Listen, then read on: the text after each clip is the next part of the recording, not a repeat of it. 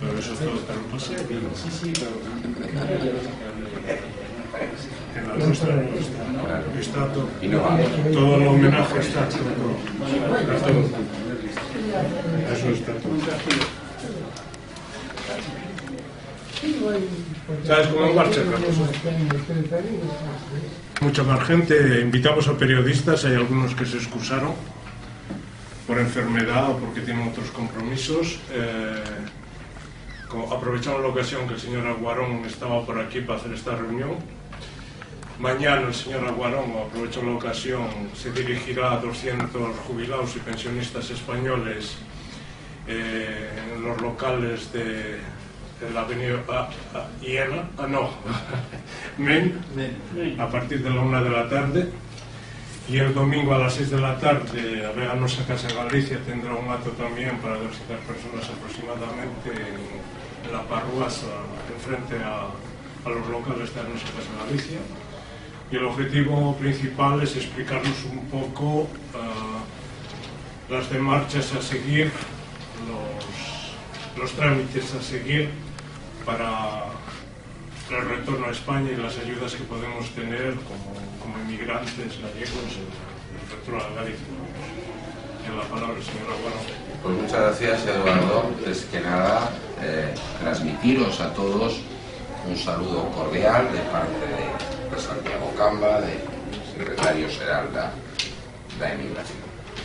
Eh, realmente esto efectivamente es una toma de contacto. Eh, quizá no lo vamos a plantear tanto como eh, el hecho de, daros información sobre el retorno, porque yo creo que desde vuestras propias asociaciones y de las entidades a las que representáis eh, ya conocéis todas las, eh, pues todos los problemas o todos los inconvenientes o todo lo que hay que hacer para retornar. Por otra parte, os veo tremendamente asentados a todos en, en Francia, con lo cual pues me parece que el auditorio al que me estoy dirigiendo, pues como idea de volver definitivamente no tiene mucha. Pero no cabe duda, y yo lo estaba hablando ahora con, perdón, tu nombre, a mí, que lo que sí que, que, bueno, creemos que es importantísimo es trasladar una serie de informaciones para eh, las situaciones de retornos temporales, entendiendo por retorno temporal bueno, pues esos periodos mm, vacacionales en,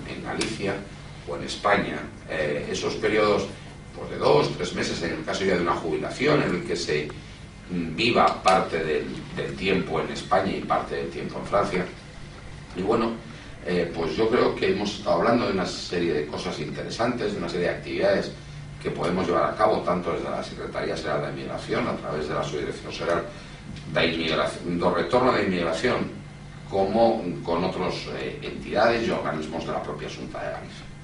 Creo que estamos asistiendo a un momento en el que la Junta de Galicia se está revitalizando totalmente, eh, en el que todas las consellerías y todos los departamentos de la Administración Autonómica estamos yendo de la mano, estamos eh, bueno, pues, eh, trasladando nuestras competencias a los distintos eh, consellerías y creo que estamos haciendo una serie de programas conjuntos que son tremendamente interesantes.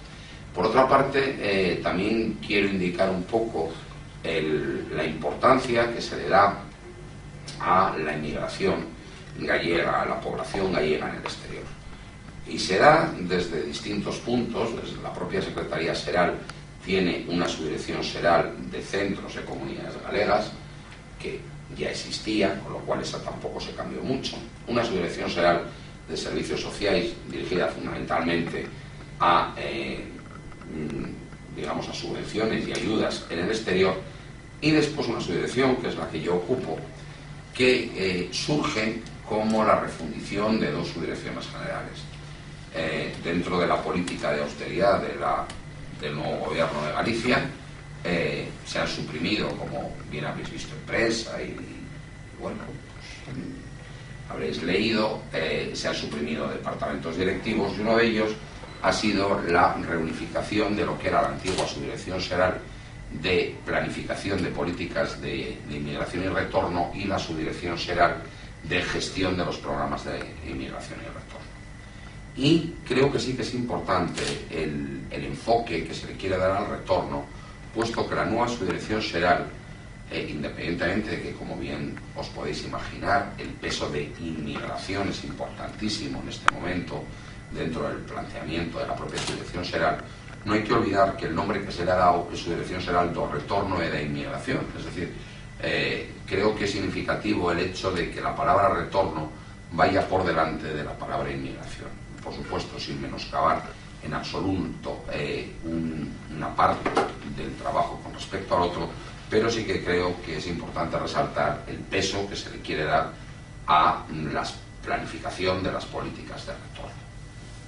Como primer paso, lo primero que vamos a hacer eh, va a ser refundir la guía de retorno. Es una guía que la última que está hecha en Galicia es de hace cinco años y medio, hace seis.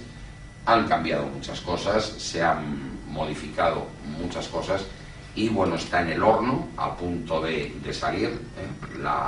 esto se ha mm, actualizado mediante un, acuerdo con la Universidad de Vigo y eh, bueno, pues yo creo que en el plazo de aproximadamente 15 días la tengamos disponible, por supuesto a disposición de absolutamente todos los centros en el exterior. Estará colgada a través de nuestra página web de galiciaberta.com, pero aparte de eso, eh, por supuesto, estará a disposición de todos los que de forma individual nos la solicitéis eh, y de todos los centros. Por otra parte, hay aquí unos folletos, yo la verdad es que no me he traído muchos, que os los dejaré para que los difundáis entre vuestros propios asociados. Os mandaremos más ¿eh? y es la primera vez que hemos hecho un folleto con información básica sobre el retorno. Pero además lo hemos hecho por países, de tal forma que en el caso francés es, un folleto muy sencillo, simplemente arriba tiene la bandera de cada país, porque, como bien sabéis, en materia de asistencia sanitaria, es decir, ahí hay unas pequeñas diferencias entre distintos países de la Unión, y eh, bueno, pues tratamos de explicarlo de la forma más clara y más concisa posible dependiendo de países.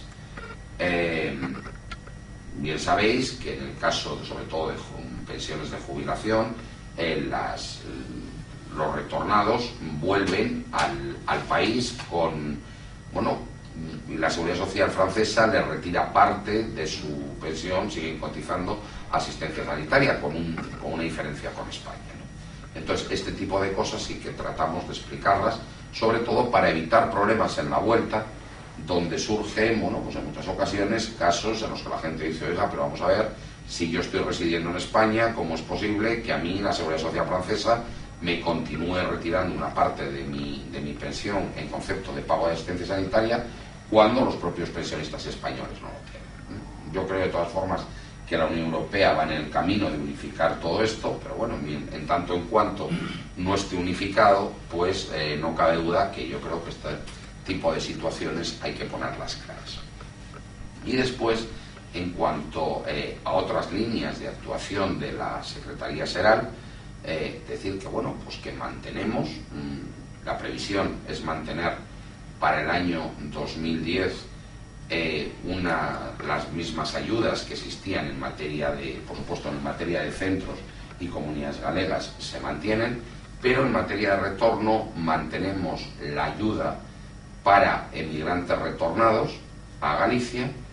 Eh, la cuantía, a pesar de estar en un momento de crisis, en un momento eh, difícil y que todas las administraciones pues estamos sufriendo esta, esta situación y quizá la Comunidad Autónoma de Galicia y el gobierno gallego con más, en mayor medida, pero se ha incrementado la, cuantía para el año que viene, eh, se mantiene en los mismos términos que el año pasado, se pulen una serie de cosas que yo creo que no estaban bien planteadas, como eh, las ayudas, se hablaba de ayudas para casos de especial necesidad. Entonces, bueno, pues entendíamos que realmente no era tal, era simplemente una ayuda al retorno, lógicamente con un con unos eh, requisitos económicos a cumplir, pero que quizá no estábamos hablando de casos de especial necesidad. He puesto que de hecho se hablaba del IPREN, entonces en, ese caso pues, estábamos hablando de unas cuantías económicas medianamente eh, razonables, aceptables o que mucha gente en España la tenía y no estaba calificada como especial necesidad. Sí que es verdad que eh, también hacemos una modificación dentro de esta orden de ayudas eh, en lo que se refiere a que hasta este año, en los últimos tres años, esta orden de ayudas salía en los siguientes términos. Eh, si retornaban cinco personas de una unidad familiar, solamente tenía derecho a percepción de la ayuda la persona que más dinero recibiría. Es decir, si retornaban cinco personas eh, y una de ellas tenía derecho por la propia orden a recibir, por ejemplo, 3.000 euros, las otras cuatro personas de la unidad familiar, que probablemente tuvieran derecho a, cuantías de 900 y de 1.200 euros, no recibían nada. Yo la verdad es que cuando vi esa orden entendí que estábamos hablando de una discriminación clara, sobre todo de apoyo a la familia, mm, de apoyo al, retorno familiar, y eh, la modificación con la que sale es que recibirán mm, ayuda absolutamente todos los miembros de la unidad familiar. La única diferencia es que sí que se establece un máximo por unidad familiar que mm, los últimos estudios que hemos hecho y que yo no sé al final cómo estará la orden, pero vamos, eh, estará publicada por proyecto anticipado de gasto en el mes de diciembre, eh, hablábamos de 8.000 euros por unidad familiar, de cuantía total máxima. Con lo cual, eh, entendemos que es un paso adelante en, el planteamiento de las ayudas al retorno. Por otra parte, también, eh, que ya existía, las ayudas para gastos de viaje en el, retorno, pero sí que es verdad que el requisito que se pedía era exactamente el mismo que para tener ayuda a las, a las ayudas extraordinarias. Uno, pues en el caso de gastos derivados de viaje, se incrementa eh, el, ingreso, es decir, ya no exigimos unas rentas de iguales al IPREM, sino unas rentas de 1,5 veces el IPREM, es decir, ampliamos el número de beneficiarios que van a poder optar a estas ayudas de, viaje, de gastos de viaje. Lógicamente, y como no podía ser de otra forma, sí que establecemos un máximo en la cuantía de estas ayudas, diferenciando en aquellos viajes procedentes de Europa o del espacio eh, europeo y los viajes procedentes de América, porque entendemos que son eh, casuísticas distintas y sobre todo costes diferentes. Entonces ahí sí que establecemos una diferencia. Sí que es importante que esto lo trasladéis a vuestros asociados que lo que nosotros sí que vamos a seguir pidiendo a la hora de optar estas ayudas de, gastos de, viaje son facturas. Entonces, que es importante que cuenten con absolutamente todas las facturas, tanto de mudanzas como de billetes de avión, como de mm, pues absolutamente todo lo que refleja. Es decir, no va a servir la declaración jurada de los mm, gastos de viaje, sino las facturas.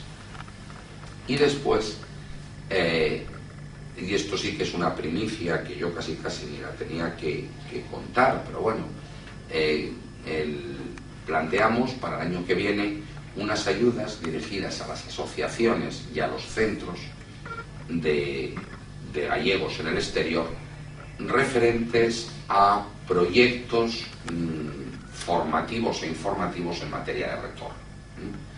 Eh, repito que la política de retorno es una de una más. Yo no quiero decir que es prioritaria dentro de los objetivos de la Secretaría Seral, pero sí que es una política más eh, que entendemos que la debemos potenciar, que estamos obligados por una ley a potenciar las políticas activas de retorno y que desde luego eh, en eso estamos trabajando. Entonces, en ese sentido, entendemos que es fundamental la formación y la información de nuestros eh, compatriotas y nuestros conciudadanos en el exterior para que cuando lleguen a, Galicia, pues se encuentren con, que tengan las ideas claras de lo que van a tener.